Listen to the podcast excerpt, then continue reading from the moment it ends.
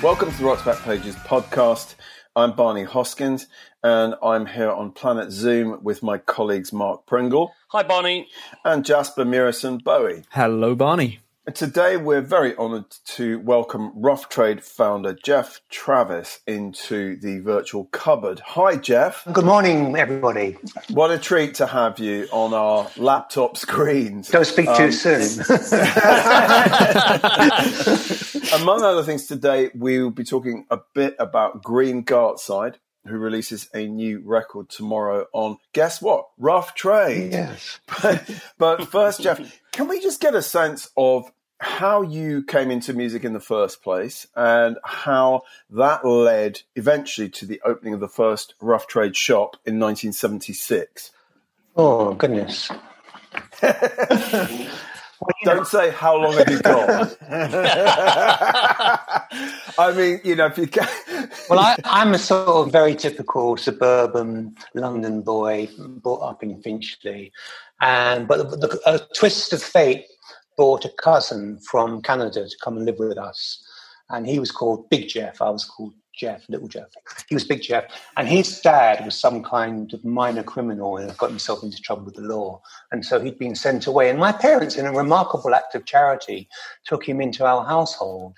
And so he lived with us. And the thing is that he brought with him records that he had from America. And so the first records I remember hearing were the things that he had in his possession. And they were Duane Eddy, Freddie Cannon, Everly Brothers, Buddy Holly. And I just remember loving these records, and I think I probably just took them from him. He didn't seem that bothered about them. I don't know how he had them. And I, I sort of took them over and I became obsessed with them. And that was really my introduction to rock and roll when I was probably pretty young. And then, you know, that was a great time to be growing up in London. I mean, you know, at school nights, we, you know, I remember lying in bed with my, the classic transistor radio, parents would tell you to turn the lights out, and then as soon as they'd gone, you'd get out your transistor radio and listen to it under the bed covers, and you'd be listening to John Peel on Radio London, Perfumed Garden Show, midnight, yes. pirate ships. And yes. listen, and it was very frustrating because the signal would sort of fade in and out the whole time. And I always tell this story, which maybe you haven't heard, that Kevin Shields said that he used to do that as well and he said the sound of Soon or My Bloody Valentine, 12 inch, one of their best ever tracks, had yeah. a kind of fade in, fade out quality to it. And he says that was an attempt to copy that feeling of listening to the, the Pirates when there was sig- where, great, the, where the signal went. Yeah, story. it's a great little story, isn't it? But I remember, so that was my introduction. Of course, then we had Ready Steady Go, which was really exciting. Cathy McGowan, Dusty Springfield, you know, to see Marvin Gaye and Smokey Robinson and, you know, Martha and the Vandellas and everybody. That was my education. And being in London, uh, I went to school at the Angel Islington. So that was great. I was actually in the heart of the city in a way. So after school, would go to the marquee with my briefcase and get in the queue and go and see the Who. So Good, wow. good, time, good, good time to be growing up in London. Not bad. yeah, Absolutely. exactly. And I know that you went to America at a certain point, didn't you? You were you were a teacher, and yes, I think you, I was, that wasn't yeah. the happiest experience. No, and I think that then prompted you to go to America. Have I got that the right no, way? That's around? right. I mean, I went to college, and that was good, and obviously that was a huge musical time for me, buying records and playing records and really I spent all my money on records and books really. But yeah, I went I didn't know what to do after university. I had no idea really. And so I went to teach training college sort of on a whim. And I did that for a little bit, taught drama and English. And I enjoyed that. But I enjoyed teaching the kids, but I hated all the other teachers and they hated they hated me because I had this sort of afro, and you had a big afro. I did. So when I went in the staff yeah. room, I was like, they were honestly they were very disapproving of me, and also the way they talked about the kids really upset me. So anyway, I was doing that classic thing where I was, you know, I'd read the Dice Man, Luke Rhinehart, that really stupid book. And you know, my was, son's reading that. At the it's moment, a terrible book, funny? honestly. I was waiting at the bus stop, and I said, if the bus doesn't come in the next five minutes, I'm going to quit this job and I'm going to go to America. And the bus didn't arrive. I quit the job. And the next day I was on a plane to Montreal to see an old girlfriend. And I went, wow, the next yeah, day. it was good. And so I went to Montreal, then I went to Toronto and visited some old friends there, got a job working in a health food store and spent all my money buying records there. And then I met a girl in Toronto called Penny, and we decided to, to have an adventure. We went to Chicago together And then we hitchhiked from Chicago all the way out to San Francisco because I wanted to visit City Lights Bookshop. And we, we yes. hitchhiked across America, and that was really good fun. Everyone that picked us up was the first thing they said was, "You're crazy. You're going to get yourselves murdered." But we managed to get across America without being murdered. Good job. We, we, we, obviously, wouldn't be sitting here today. I know. But rough trade wouldn't have it's existed. actually a sale. yeah. Who knows what wouldn't have happened? So I'm really glad you weren't murdered, Geoff. And the beauty of that trip was along the way, out of we didn't really go along the main highways. We kind of took the B roads. So we really saw an old America. But we'd stop in the junk shops and buy and I'd buy records because I was pretty addicted at that point to buying records. But also they were very cheap, like 25 cents. And I'd be picking up Tim Buckley albums and you know early Mothers Invention records and all kinds of things. So by the time I got to San Francisco, I had a whole pile of records, and they were leaning against the wall of this pretty seedy apartment in Ashbury where I was living. And this guy from Newcastle that was there called Ken Davidson, who was impressive to me because he actually knew Hilton Valentine. And Hilton Valentine was an actual musician who played guitar in, um, in uh, you know, Eric Burdon and the Animals first group.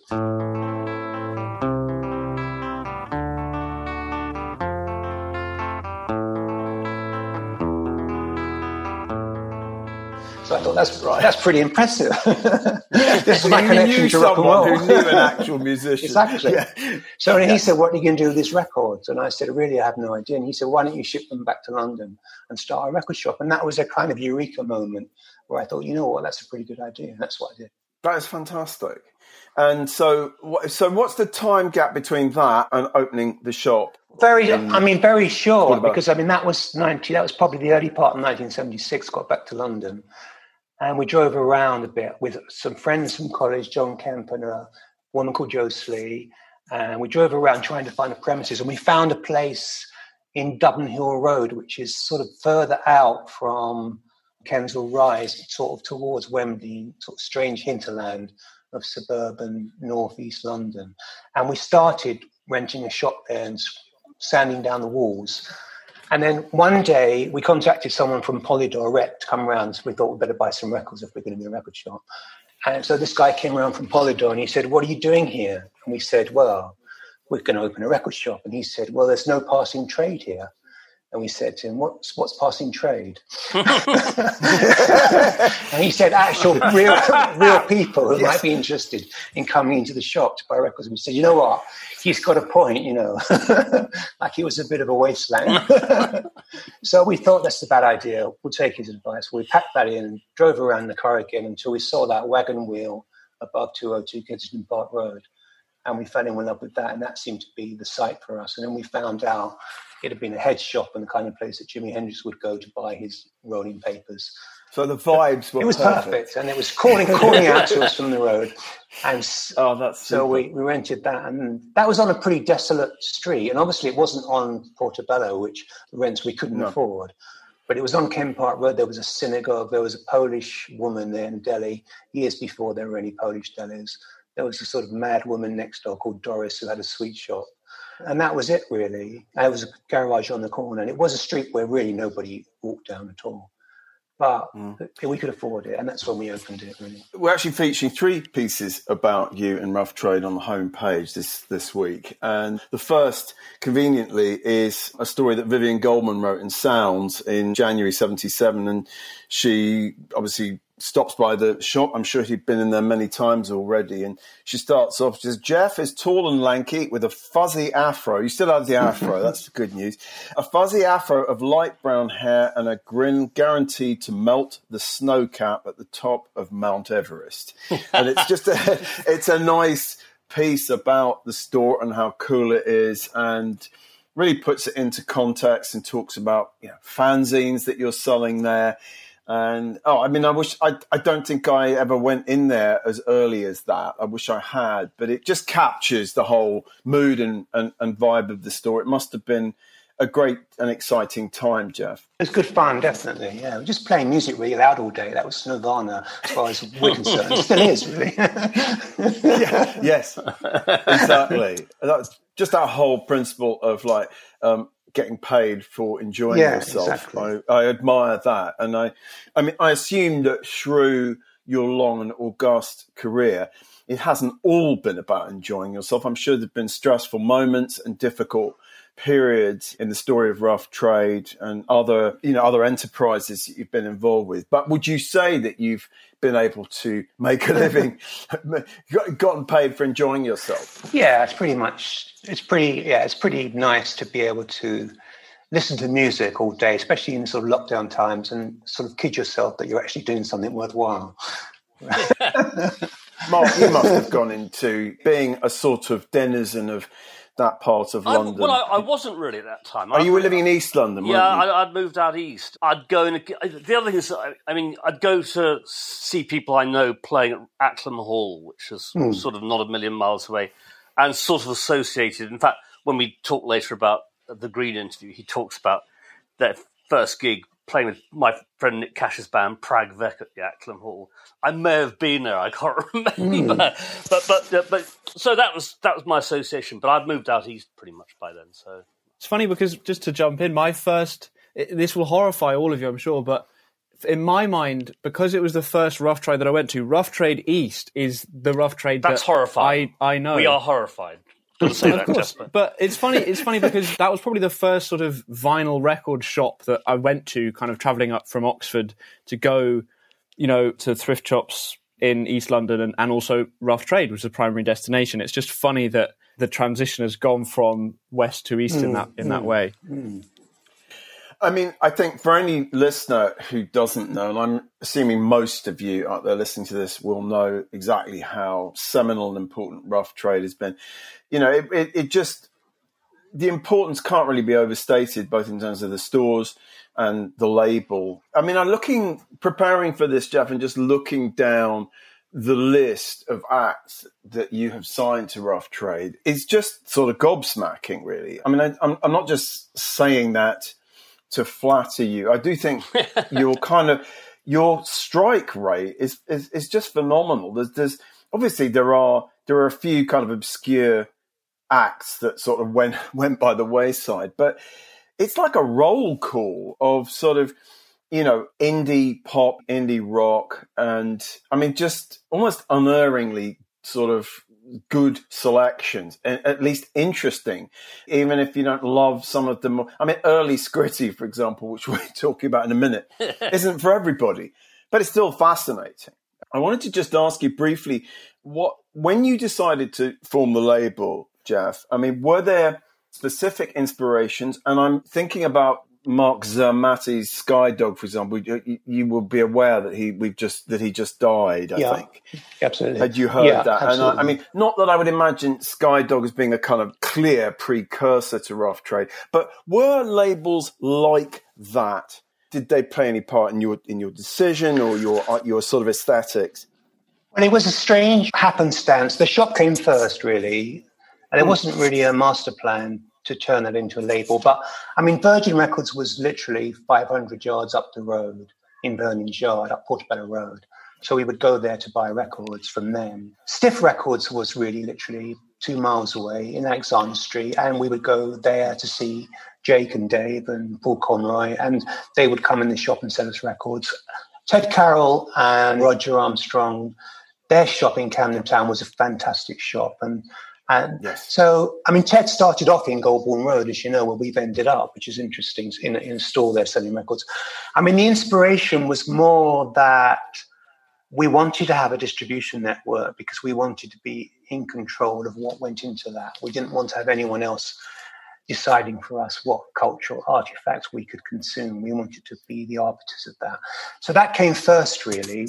As Skydog was important because they had imported great records like the Flaming Groovies.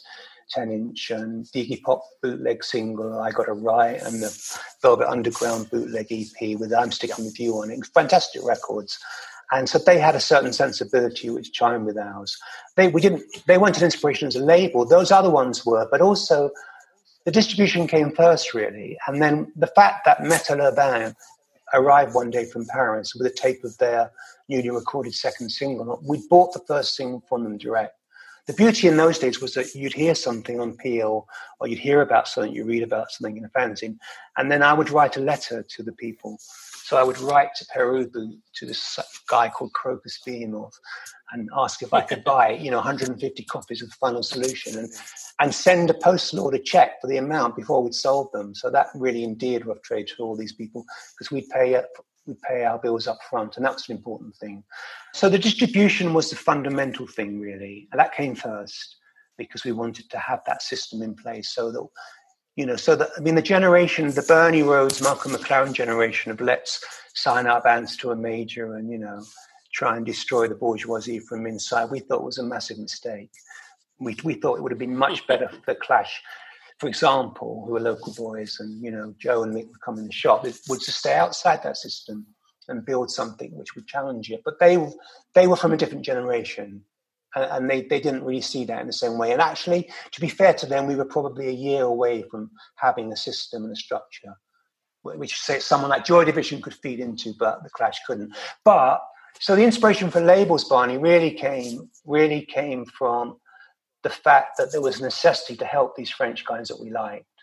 So that that was a kind of inspiration. But also we wanted to be we wanted to change the image of independence. We didn't want to be a label that didn't pay its artists, that had unfair deals, that behaved in an unethical fashion.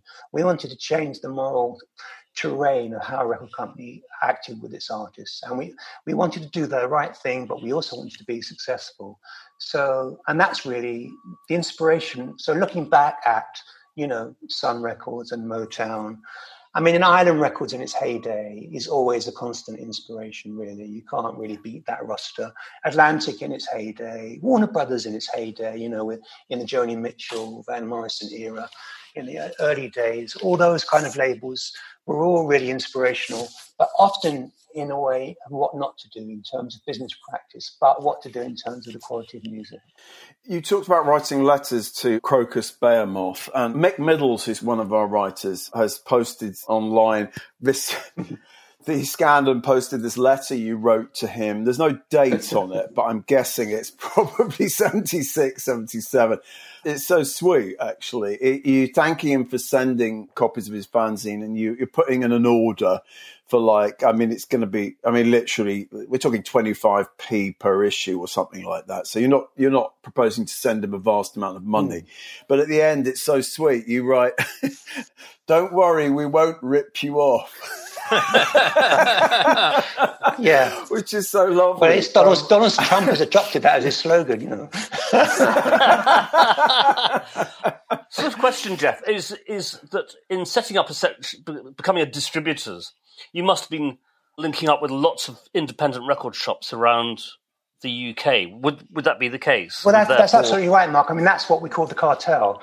I mean, the, right. the shops. Yes. We would get phone calls from Geoff Davies at Probe in Liverpool, from Lloyd in Revolver in Bristol, from from people from Red Rhino in York, and they wanted to know where we got certain records from and could they get them from us. Right. So, and and the Buzzcocks first EP, Spiral Scratch, was a huge yeah. catalyst for that because every independent shop worth their salt wanted that. So in a way, that was the kind of motivator for us to identify who the shops were around the country that had owners that were interested in the same kind of music as us. So we formed an association between six or seven shops.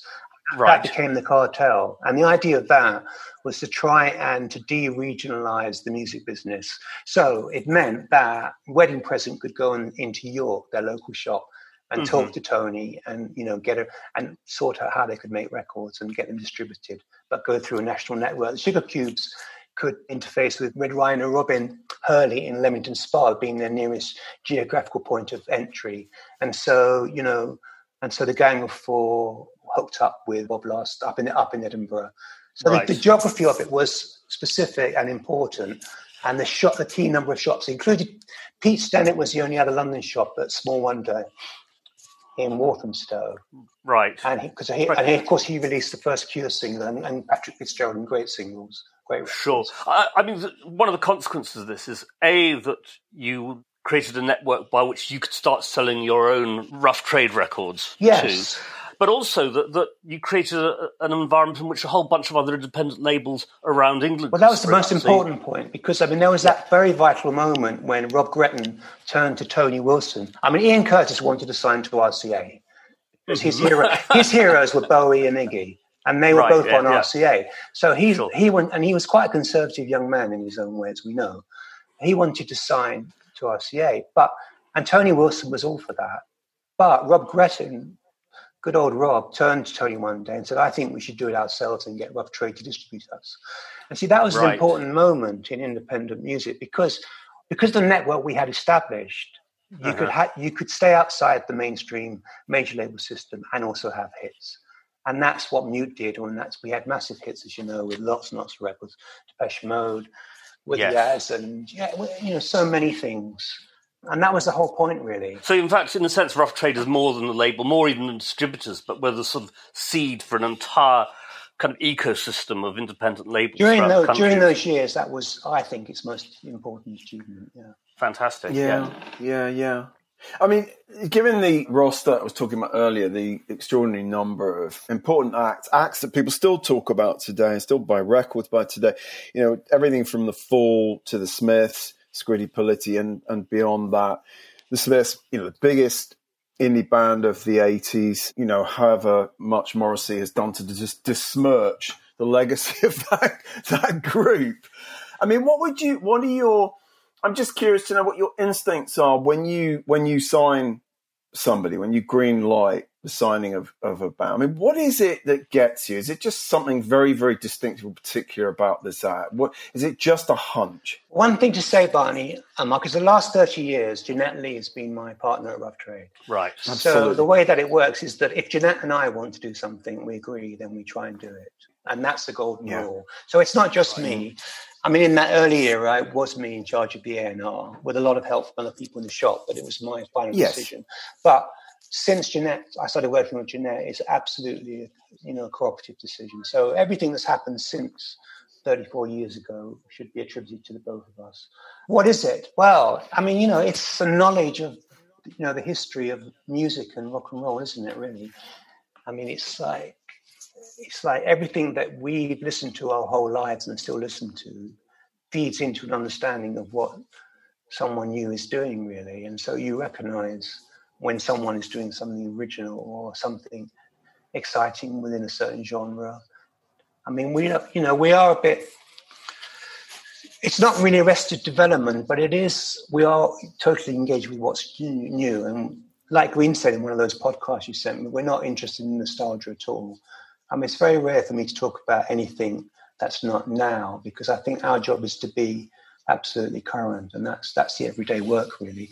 But I mean, it's an intangible thing, isn't it? I mean, you know, you go to a museum and you see a painting, and you, we're probably we don't know as much about the history of art as some other people do, but when something strikes you in a certain way that stops you in your tracks, and it's the same with music, although probably we're more informed.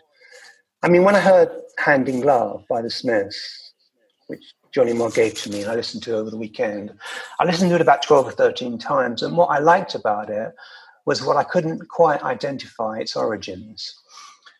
I mean, if you listen Yes. to Primal Scream Signal at that time, you know, it was a really weak attempt to sound like the Byrds, which is admirable in its own way, but it doesn't really change the world.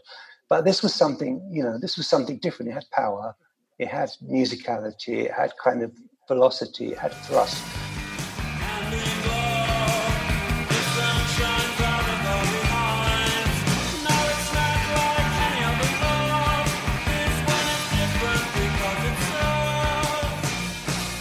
Strange vocal with words you couldn't quite make out, but something about shining out of someone's behind. It was kind of intriguing.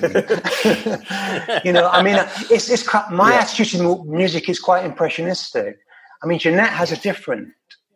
When when people hear things, they hear things in such different ways, don't they? I think Jeanette can retain a melody, whereas I probably can't retain a melody. But it's really strange. But, but, but yet we intersect in our tastes in a way that nobody else I've ever met in my entire life ever. I mean, it's remarkable how similar our tastes are, which is quite strange in a way because you know yourself you go to a concert and you're you're really enjoying it and you turn to the person you took there and they obviously just don't like it at all and you just can't really understand how they can not be enjoying it and vice versa you know Yeah. and I Yeah. can't I Yeah. can't really stand opera but obviously a lot of people love it but so it's strange it's, it's, an intangible thing it's the same thrill that you're looking for it's that thing about not being able to buy a thrill. It's the same thing that you want. You want when you are 15 and you hear "I can see for miles" for the first time. That's what you want. I can see for miles and miles and miles and miles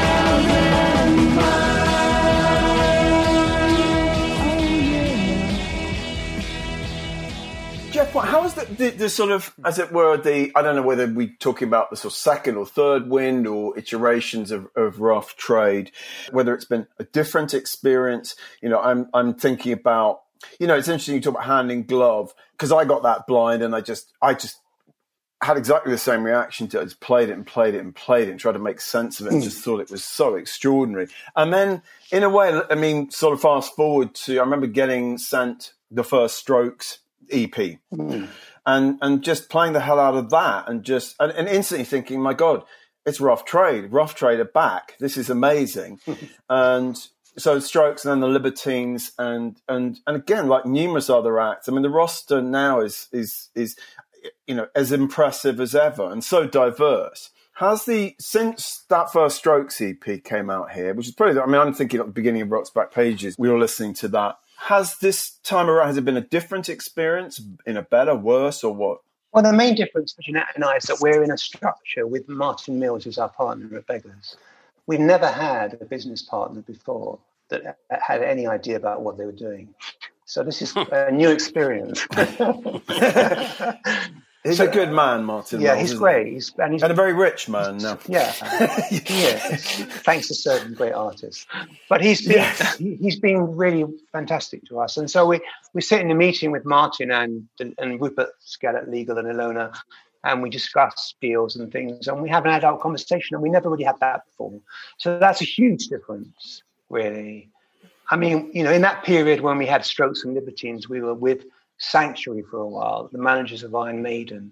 And although we had one, well, they were horrible, weren't they? Well, they we didn't really have, any, we had nothing much to do with them, but they bankrupted the company, you know, behind our backs. exactly. So ultimately, they were terrible. Although there was one good man there, Joe, who did his best to save us, but it was a horrible experience. I only ever heard bad things about Sanctuary, was, so I, it, yeah. it, seemed like an odd, an odd uh, sort of match-up somehow. Yeah, Sanctuary and Rough Trade seemed yeah. a million miles apart. It was our second bankruptcy, so it wasn't much fun. Oh. well, you know, yeah, we, uh, yeah, leave it at two, shall well, we? I think three. The, the Russians have a motto that until you're bankrupt three times, you don't become a man. so you're, you're One to go, exactly. that third We're doing our best, yeah. That's brilliant.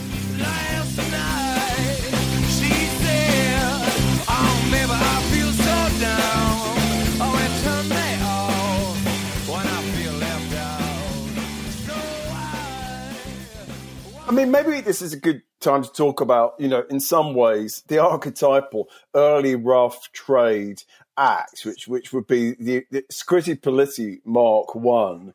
I remember thinking because Mark, you talked about Acklam Hall, you talked about Prag. but I mean, I very much had that. It was so woven into that sort of post-punk era because it, it, wasn't punk rock and it was more interesting. It was more intellectual. It was more collective. And, it was uh, more to do with squats and frequently yeah. unlistenable. You know. well, well, so I mean, you know, Scritti, Mark. The audio interview this week is is it not? Is with Green? Yeah, absolutely. It's, it's, it's actually a terrific interview. It's on the back of the release of White Bread Black Beer, which is his one of the infrequent Scritti Politti albums in their sort of somewhat haphazard career. And, and clip, return to rough trade. Yeah, well, absolutely. And yeah. this, this clip is absolutely fantastic because it is about exactly those days when they were living in that squat in King's Cross. Very political, and it's about all that sort of stuff surrounding that. So let's have a listen to this.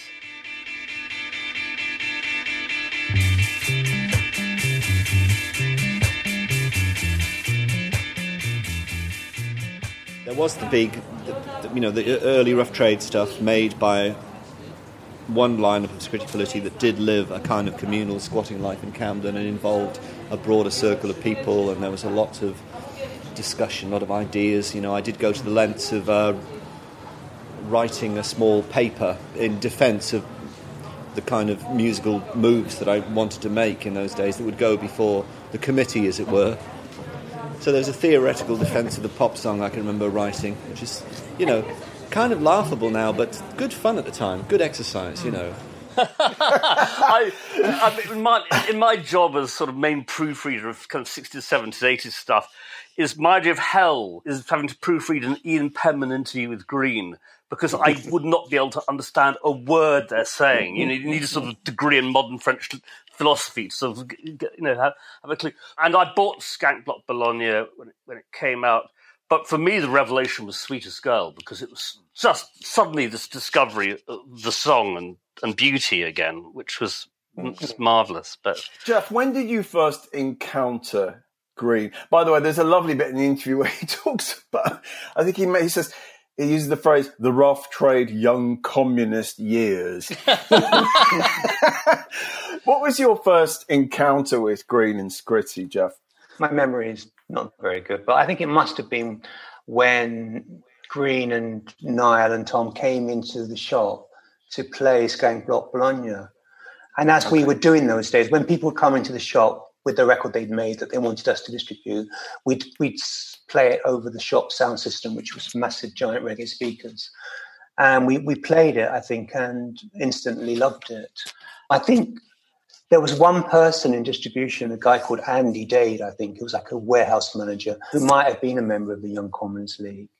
And he he was a bit of a dissenter, and he thought it was too long. That was his criticism. that was his only. Yeah, those were his and, notes. Yeah, and so as a result of that, I I think it was me. I don't think we made a huge pitch for it to be a rough trade single. We sort of accepted it to being a King's Cross collaboration with Rough Trade, which I kind of regretted because I loved it. But maybe Scritti were intent on it coming out on their own label. But I wonder they might have been happy if we'd have said we wanted to release it ourselves. But I remember that.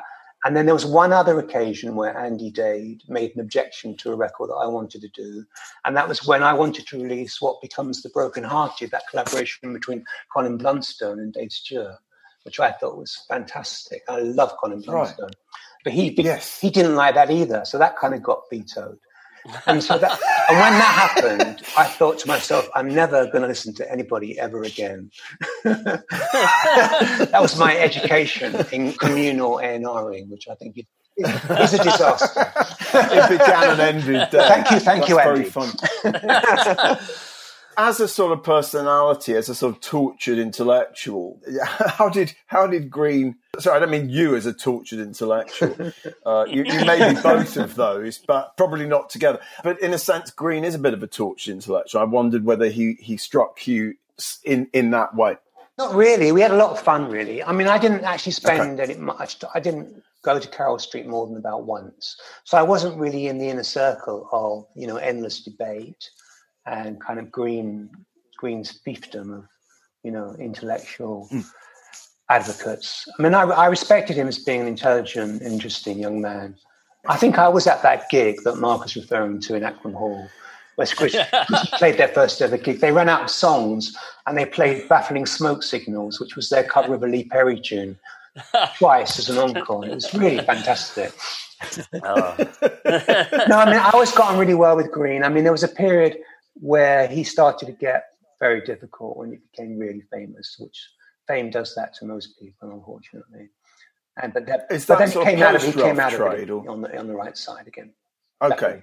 Are you saying that was post rock? Yeah, post rock trade. I didn't really see him much. Yeah. Once Bob Last spirited him away, I mean, it was became very obvious that what there was a bit of controversy at Rough Trade about how much money had been spent on Sweetest Girl which really annoyed me because it wasn't that much money at all. It was recorded with Alan McKitrow in a little studio in yeah. Soho, and it wasn't really that expensive. But certain people at Rough Trade who were out to get me started a rumor that it cost a fortune. That I was bankrupting the company, which was a lot of nonsense. Okay. And and it, it made me realise that for Green to realise his ambitions, we, he really wasn't going to be able to do it on Rough Trade. So he kind of left without blessing in a way. I mean, I agree with Mark. Sweetest Girl was such a revelation. Mm. And I was reminded, again, preparing for this, that it was on that C81 cassette. It might even have been the, was it the first track on the it was, C81 It was cassette? that version of it. It's a really good one. Yeah. yeah it was, yeah. Yes, it's, of course, it's a different yeah, version. Right. But it was a revelation because I interviewed, I went to Carol Street and I did an NME cover story, which I just revisited and read yesterday. And you know, we were sitting there, and he was talking about Jacques Derrida and other stuff. And there was a track called Jacques Derrida on "Songs to Remember," of course, hmm. wasn't there? And I mean, he was he was sort of really, really smart, intelligent guy, and, and he, he could talk about all this stuff.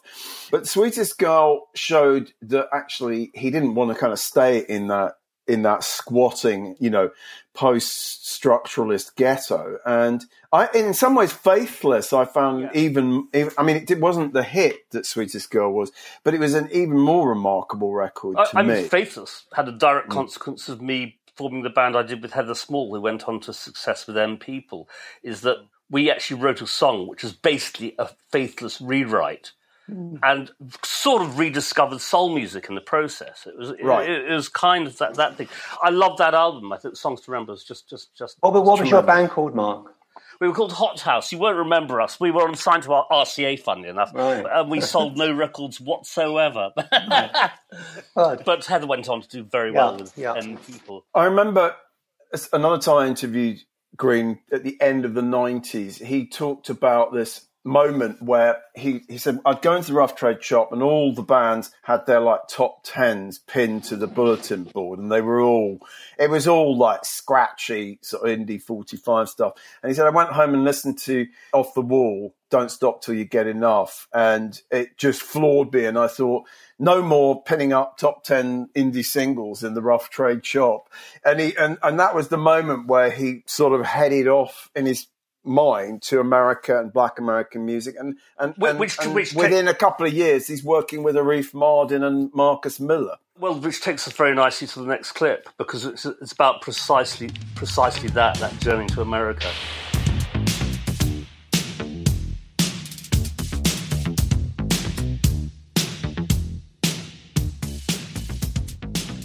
Then there was the whole breakup of that, and I went to America to make um, a much more to try and make a sophisticated pop music and R&B influenced.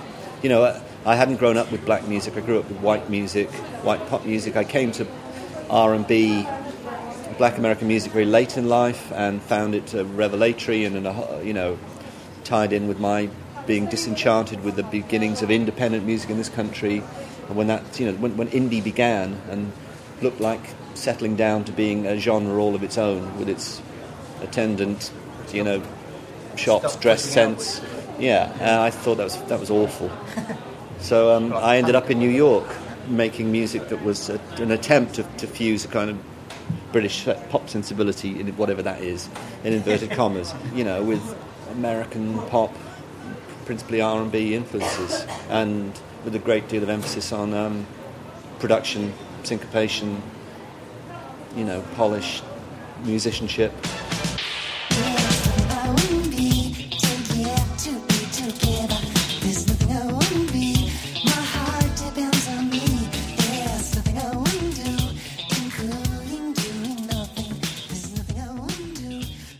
You're very, very I'm sort of probably less fond of that period Scritti Politti than you are. You you really love some of that Cupid well, and Psyche. I, and... I, I, do. I did really like most of Cupid and Psyche. I'd be interested to know what you thought, Geoff, when you first heard that album.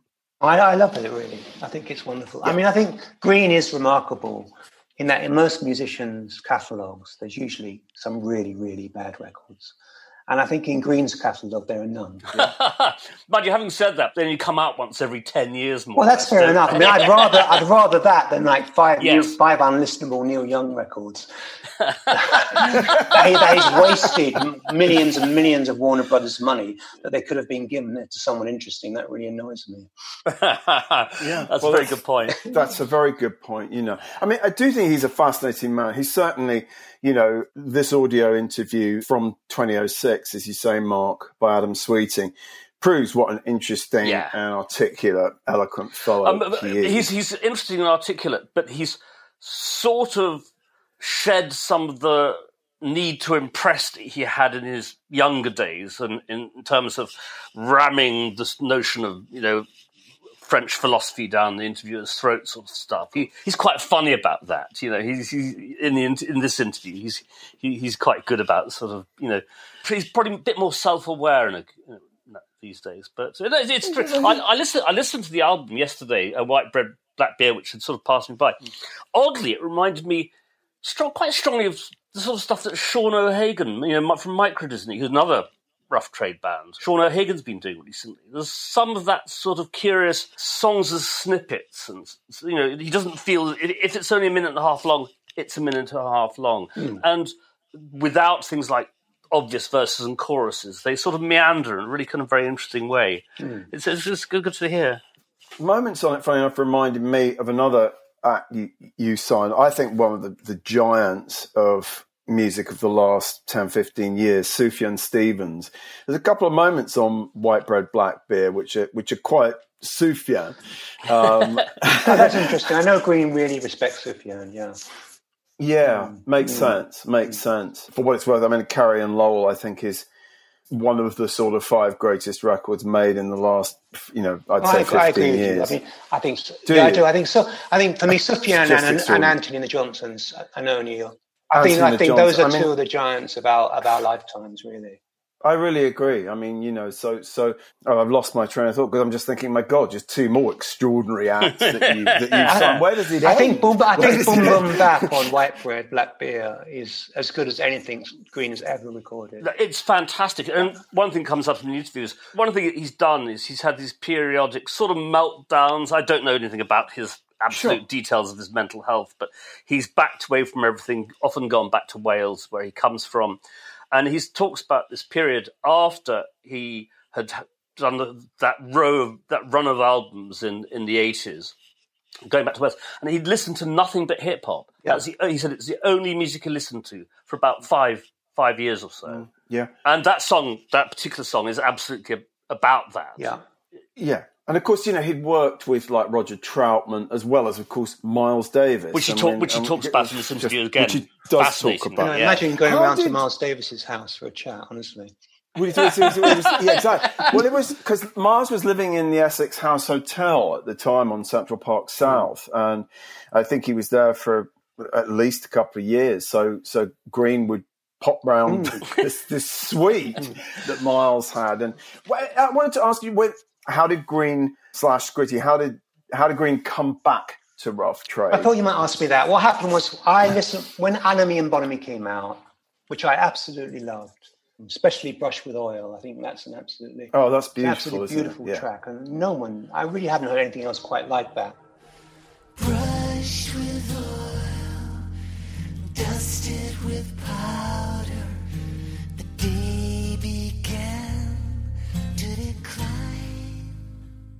And when I heard that record, and when I sort of was thinking about the context of how it came out, when it came out, at the time, it just struck me that nobody, it wasn't really going to do very well, this record, because it was kind of out of kilter with everything.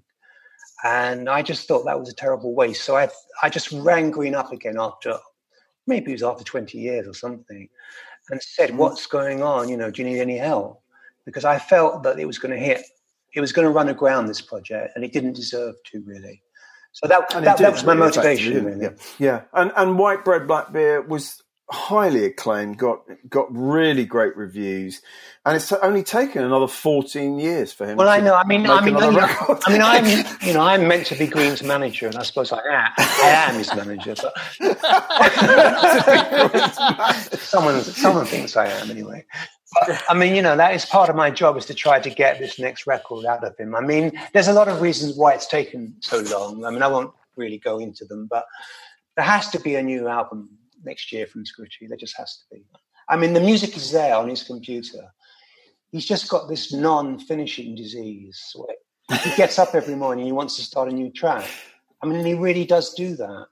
And it is a kind of disease. I mean, it's a kind of admirable disease, but you know, if we want to hear what he's been doing, he has to finish. I mean, what he thinks of as unfinished would probably be 99% of other people's finished work.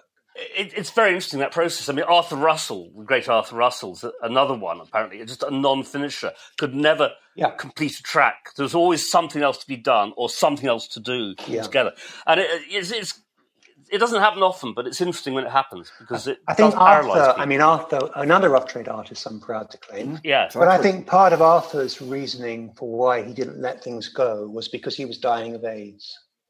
well, that's true. And I think I think it was sort of a race against time for him just to keep Yes, recording. was. Sure, sure. So slightly different. Yeah. So in the meantime, with Green, we have we have this Tangled Man EP. Do we call Just it a an EP? single. It's two tracks, Just two singles, tracks. just a single. Two tracks coming out tomorrow, which are covers of songs by or performed or originally recorded by the great Anne Briggs. And this reminds us, or, or, or perhaps tells us something we didn't know about Green, which is, you know, he had long before Scritti Politti, he was really into folk music, wasn't he? And we actually, the Rock's Back Pages had briefly had an album club thing going. It was a monthly event at the Idler Bookshop, also in the Notting Hill area. And we had this amazing evening. The best of the ones we did was Mark Allen, co- basically co-hosting this evening with Robyn Hitchcock and Green talking about and playing songs from the incredible string band's Hangman's Beautiful Daughter album. And we've got the recording of that evening on Rock's Back Pages. It's, it's a joy and a delight. And they were so fascinating. And so here's Green, you know, channeling that aspect of himself again. And, and I think you sent us this morning, Geoff, the press release for that. So it was a, a pretty off the cuff thing. And, and you, you decided to release these these versions. Yeah, I mean, it was a sort of busman's holiday that Green was asked to do uh, this this version by someone not related to Rough Traders for a compilation album, and I suppose because it wasn't, you know, a Scritti release and whatever that all, with all the kind of pressure that hmm. entails, he just did it literally, and so hearing something that Green has just done is a joy, really. And when we heard it, Jeannette and I, we just thought we really want this to be released. Okay. And it's simple as that, really. And he was Right. happy to Well, do it. We haven't heard it yet. Right. So Oh, you haven't have not yet, heard it? So, so I'm looking Ah. forward to. No, haven't heard it yet. So I look forward to. presumably, can hear it tomorrow. Right. Oh. Yes.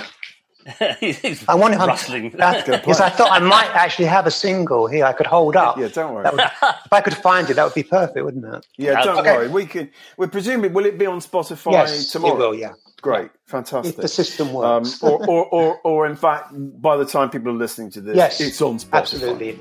Yeah. Tangled Man. Tingleman, you'll be mine.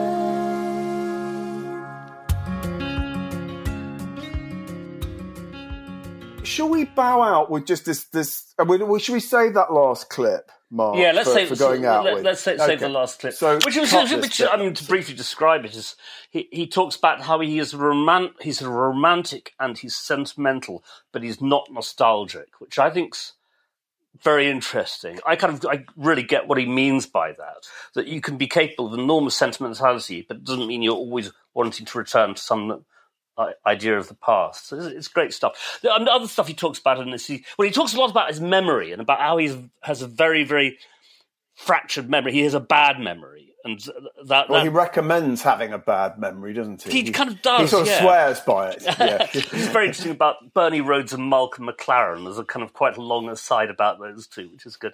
Anyway, it's, it's a terrific interview. He's very engaging. He's he's very interesting.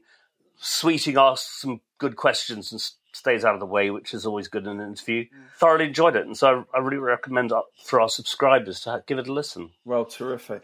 Well, I mean, you know, Geoff, good luck getting that next Scritti album out of Mr. Thank you. Side. Just briefly to mention the other three pieces on the homepage this week, with three pieces by the American writer Pat Blashill, who has just published a book of his photographs of the Texas punk rock scene, and that's everything from the big boys to the butthole surfers. Pat was a great writer on like Details, Spin, Rolling Stone, etc. But he also took all these amazing photos in Austin and other places in Texas. And he's just published this great book called Texas is the Reason. So we've just picked three pieces. One is an interview with the Beastie Boys in 1994 when they briefly returned to America. The second is his account of the dark side of America's rave scene from 1999.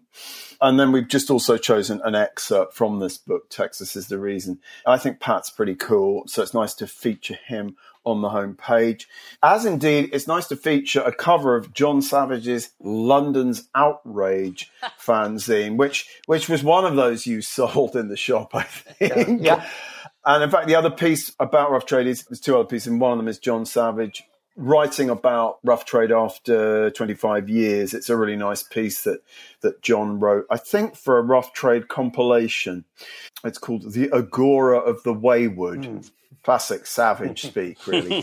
so Geoff, thanks for, for being with us thus far. If you would like to stick around, we are now going to talk about some of the highlights going into the library this week and just sort of jump in if the mood takes you. So, Mark will start off with, with the things that he's enjoyed most reading and uploading. Yeah, well, the first one is fabulous because of who it is. Um, I managed to track down the nearest relatives to the great Lillian Roxon who is such a pioneering music journalist. Fantastic. First of all, is the Sydney Morning Herald. She's Australian, but of Middle European descent. She went to New York as Sydney Morning Herald's New York correspondent and fell in love with the city and with the music. And then she started writing for the New York Daily News, or in fact, the New York Sunday News. It was actually a sort of separate paper in those days. And then died tragically of a, an asthma induced heart attack in 1973. So I tracked down her, her, her niece is a senior Australian politician of some repute, interestingly enough. And, and um, her mother, Lillian's sister in law, gave us her blessing.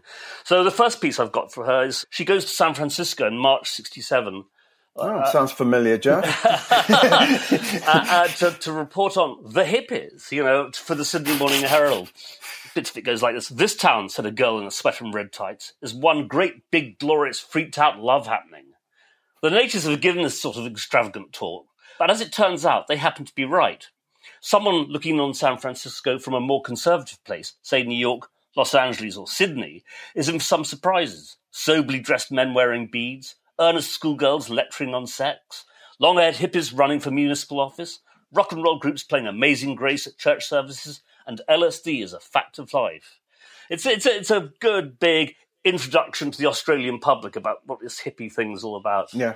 Yeah. Well, I mean, just so fantastic. I wanted to, to, to, get Lillian Roxon oh. Ah. stuff on Rock's back pages probably ever since we started, and there just didn't seem anywhere of making that happening with with sort of you know with with like permission. Well, absolutely. The great sadness is that she was seeing and loving stuff, but not writing about it for the Sydney Morning Herald. I mean, she was right there in the factory, Warhol's factory, and so on and so forth. But I've got one piece which is a kind of about the factory, but the Sydney Morning Herald didn't really encourage to write about the more out there stuff. She wrote a lot of stuff about film stars and about women's fashion and so on and so forth. She's a much broader journalist than just a music journalist. When she started writing for the New York Daily News, Sunday News, she starts writing actually much more interestingly about much more interesting stuff. But it's a really short period. It's 71 to mid 73. Yes, it isn't very long. Uh, but she did interview everybody. Geoff, did you ever own her rock encyclopedia? Yes, definitely. Yeah, absolutely. Yeah. I used to own all those books. Which, yeah. Which is such an, I mean, you know, I haven't, I actually confess I don't have, I've lost my copy. Mm. So I don't know how well it stands up, but it was an incredibly important book. Yeah, yeah. it was the, the first. I it was absolutely the first like rock or pop encyclopedia. Yeah, yeah. But it was a touchstone, yeah, wasn't yes. it? Really important. She also great... she, she, writes like a dream. She's a really, really good, stylish writer. Which, you know, from our standpoint, given you know, our job, it's, it's, it's brilliant. Next piece is fascinating. It's an uncredited interview from a Seattle underground paper called Helix, 1969, with Chris Hillman and Gram Parsons of the Flying Burrito Brothers. And it's an underground magazine. It's a typical kind of completely unfiltered, basically a transcript of the interview. There's no attempt to sort of like, you know, editorialize, contextualize, or, exactly. Yeah, yeah. Chris Hillman's very interesting. He's asked about Los Angeles. He says there's a lot of violence going on all over. All the nice scenes have been squashed out, and dirt has come over it. Now, this is the summer of the, the Sharon Tate murders. You know, it, he's talking about a vibe in Los Angeles, which proved hideously to be true after this interview came out. Gram Parsons says, I really got off living over in England with Keith and Mick of the Stones, digging things that are profound about where music's at and where it's going. and then Hillman is ruthless about both of their ex employer, Roger McGuinn. He says it's very difficult to work with McGuinn, you know, on anything. He's the type of guy that it's just a job. He goes up on stage and becomes a musician. Off stage, he's not. He doesn't buy records, doesn't listen to the radio, he doesn't really keep up with what's happening in music, which I think's uh, pretty good stuff, really. Well, a, a, it's you know there aren't that many interviews with The uh, Gram. Gram, well, and Gram, Yeah. you know there aren't that many interviews that Gram did. Um, so that's that's always great to have. Yeah, I found, But, I, I found, always- I found it in Los Angeles Free Press, and it said at the bottom reprinted from Helix. So I dug up Helix. Okay. And it's, it's, it's a classic, you know, single city underground paper. But it also, also, also always amuses me the idea of you know like someone like Chris Hillman uh, dissing Roger McGuinn, and then and then um, not not too uh, much later getting back in the Byrds with Roger McGuinn. I always sort of think well, a awkward, right? I mean, look, it, it, it happens all, all the time anyway in terms of people tweeting things about. And but but. In, in those days, you know, it wasn't that common for someone to like slag someone off and then, oh, hang on a minute, we're reforming the Byrds. Sorry, Roger. You know, um, well, I mean, you, you, know, it's were, like, were it's you in like any way a Cros- Crosby and- Burritos fan, Geoff? At all? Oh yeah, Are I you- love, are you a no, great? I love them, and those Yeah. first two Gram albums are amazing. Yeah, Oh, Yes, yeah, amazing. yes. Yeah, yeah, absolutely.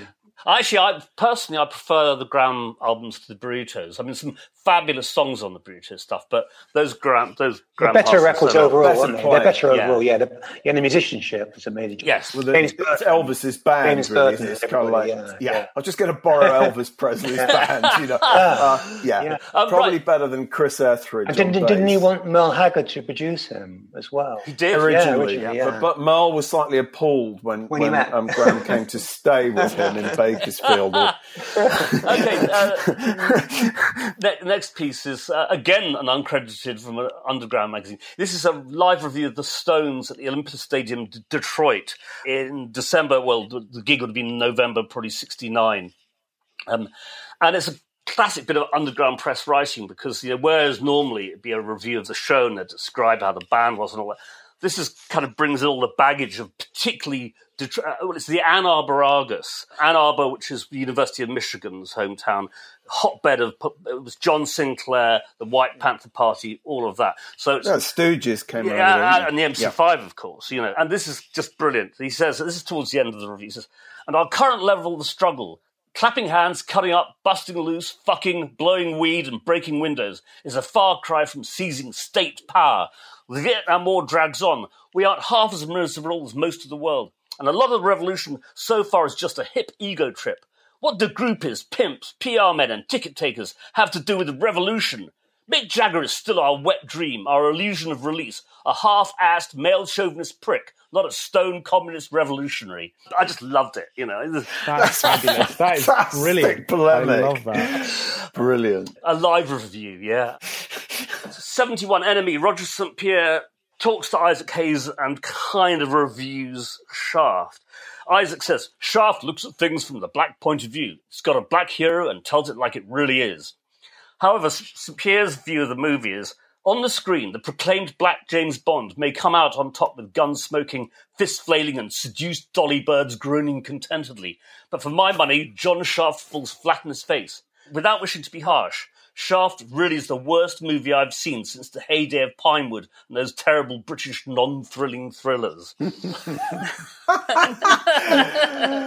John Shaft. John Shaft. Is it, how does it go? I still like the theme. I, I've never John seen the film, Shaft. but I think I think the theme is. It's is a pretty terrible film, Hayes. but I mean, you know, But theme from Shaft is good. it is. It is. That's pretty great, Great. isn't it?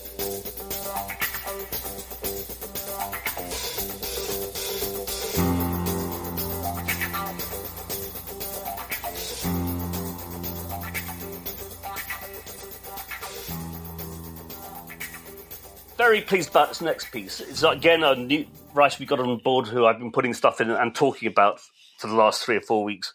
Philip Elwood from the San Francisco Examiner. And this is a live review of Sylvester at the Old Waldorf from July 77.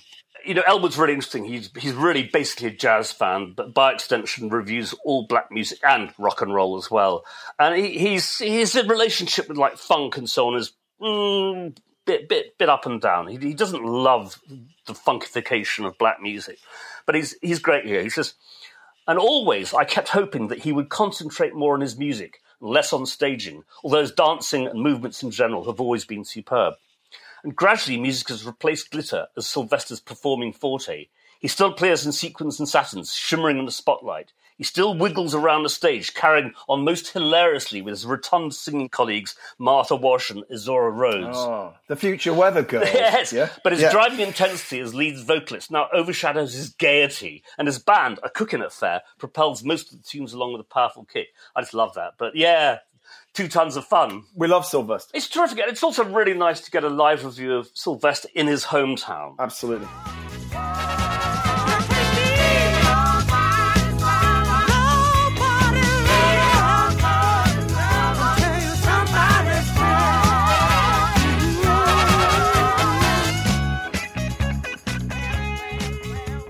I'll skip over Chris Heath's review of the Pogues I was going to talk about. Uh, the last one I'll talk about really is way go, leaping forward to 1999. Randy Newman interviewed for Rolling Stone by Rob Tannenbaum.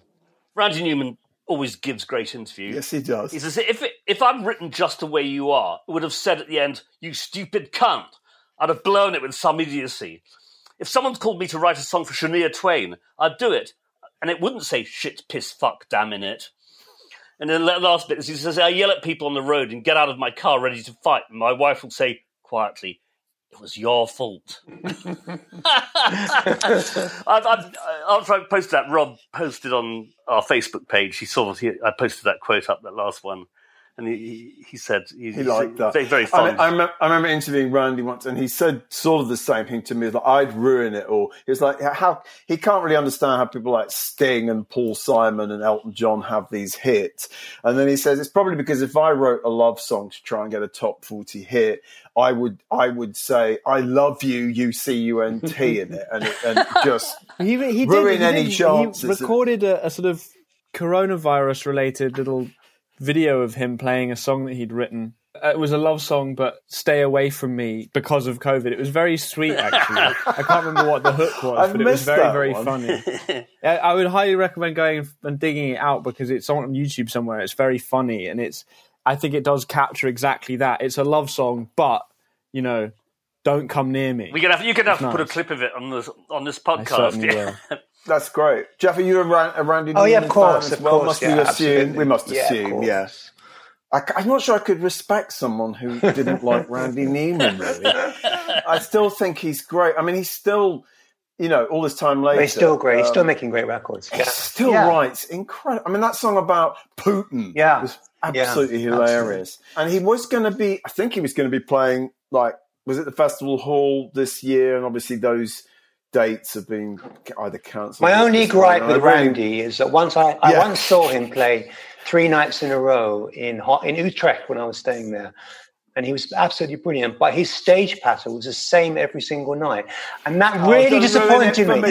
Don't ruin it for me.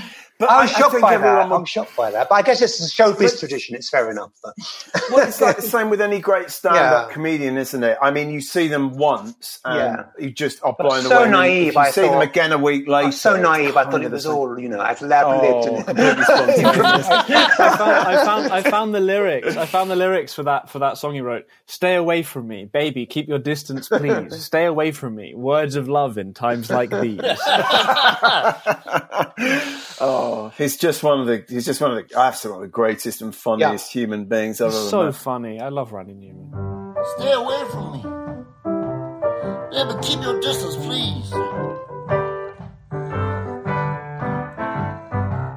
Stay away from me.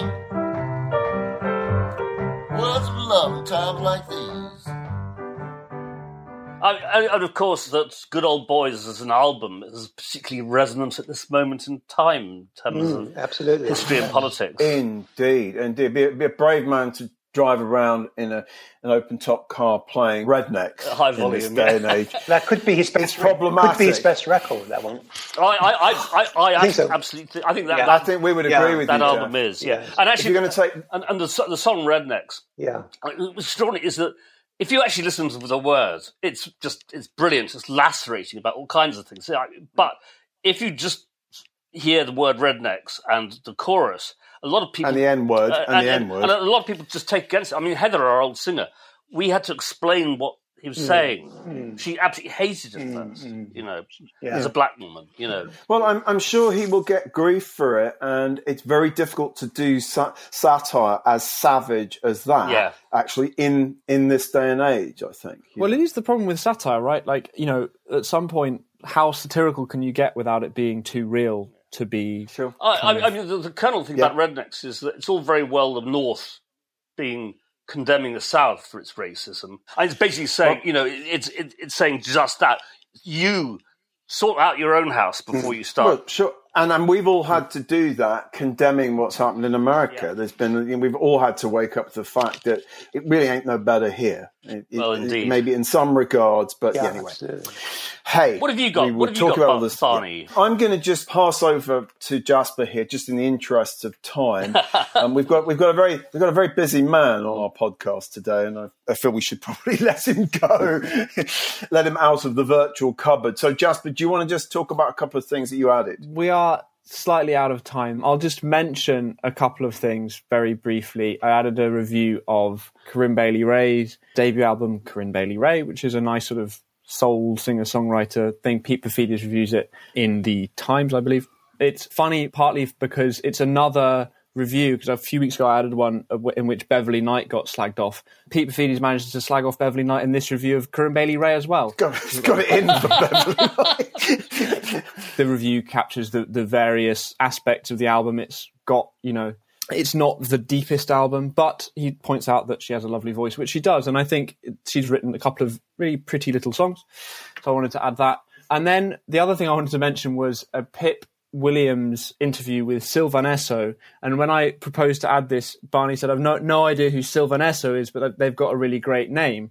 And I, me- I thought I'd mention it because actually in the interview, Sylvan Esso answered your question with the quote, we're a goddamn electronic band. so that's in response to Pip asks whether they have any plans to do sort of stripped down versions or do stuff with live horn sections as they have done in live sessions. And the answer is people always want us to do an acoustic session, which is just crap. We're a goddamn electronic band. People will be like, could you just strip it down? Just put a guitar in there? No, dude, those aren't our instruments. So I thought that was quite fun. Good purism there. I was gonna die young.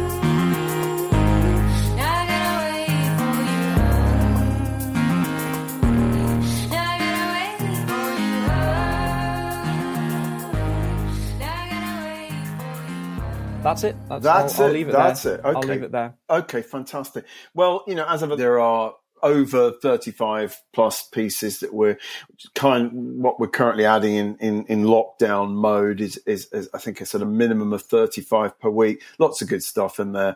So check it out. And obviously you can read the free stuff that we've talked about. It remains for us to thank you, Geoff, so much for joining us today and sharing. You say you don't like going back. We forced you to go back in time. and- did, yeah. uh, maybe not to be nostalgic, but at least perhaps reflective. So thank you for doing that. I hope it hasn't been been too It's been sort very of well. Thank you very re- much, gentlemen. Relive your back pages. but we're all indebted to you, Geoff. I mean, so much incredible music that um, I've got, I've got, you I've got to say, I- I actually, if I have a favourite Rough Trade album, it's James Blood Ulmer, Are You Glad to Be in America? that album absolutely knocked me out of my. Out of, you know, That's very nice to hear. Thank you, Mark. Uh, uh, and I, I went to see him at Notre Dame Hall when he, him supported by This Heat, Yeah. promoting that Oh, record. yeah.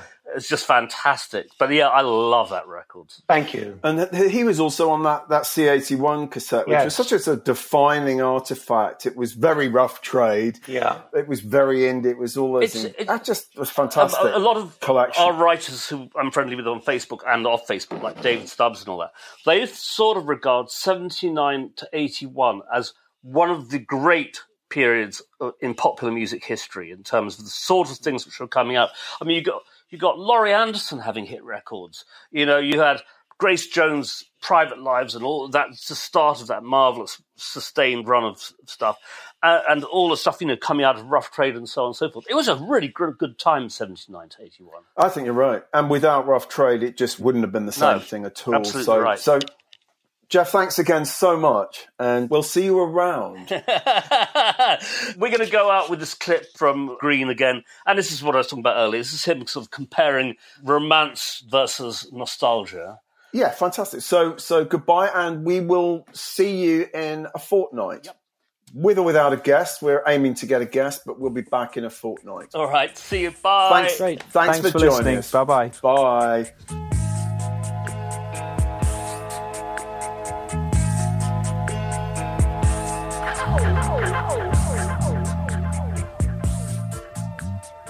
Oh, I think I'm very, um, in the proper definition of it, I'm pretty, you know, I'm sentimental and romantic.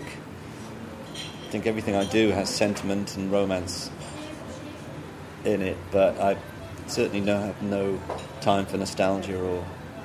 I don't want, you know, there seems to me no point in thinking about yesterday, never mind a week ago. And with sufficient amounts of Guinness, of course, this is quite easily achieved.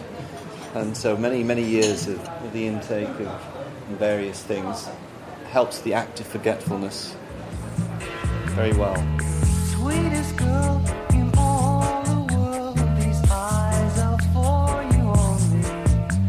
Sweetest girl in all the world, these eyes are for That was Green Gartside in conversation with Adam Sweeting in 2006, concluding this week's Rock's Back Pages podcast.